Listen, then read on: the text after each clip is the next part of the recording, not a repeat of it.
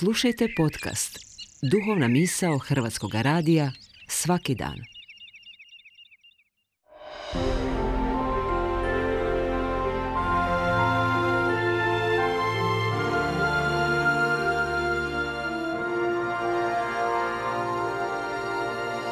Duhovna misao.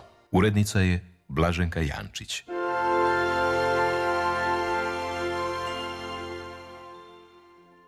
Govori vam Daniel Berković.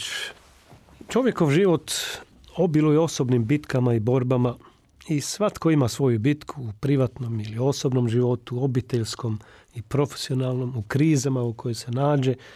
No dok je borbe dobro je, jer kapitulacija nije rješenje. Kada borba stane, dvije su alternative. Ili sam pobjednik, ili sam poraženi u odustajanju i kapitulaciji. Čak i onima kojima u životu, barem se tako čini, sve ide niz dlaku, čak i snažni moćnici, nepokolebljivi u svojim naumima, jedno vrijeme lebde. No, ne treba se zavaravati jer vrč ide na vodu dok se ne razbije. S druge strane, biblijski likovi zapravo su Boži antiheroji, jer po općim dojmovima ne predstavljaju uobičajenu predožbu heroja, onog mačo tipova. Svi oni naime u svojim slabostima svjedoče i očituju Božju snagu. Sveti Pavao to na odista neobičan način svjedoči kad veli kad god sam slab, onda sam jak. A zapravo je to svojevrsna jeka onih riječi koje mu se spuštaju s nebeskih visina, a koje glase dosta ti je moja milost.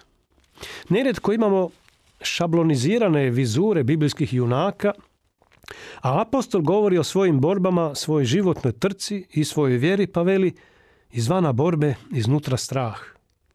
Nekako si teško možemo ili želimo predstaviti tog velikog apostola kao bolesnog starca. Ali nije floskula njegova molitva Bogu kada veli ja sam slab, ali ti si jak. On zna da mu se bliži kraj, pa čini inventuru svog života i veli vrijeme je moje smrti blizu. Velike su i značajne njegove riječi kao čovjeka životne inventure. Plemenitu sam borbu izvojevao, trku dovršio, vjeru sačuvao.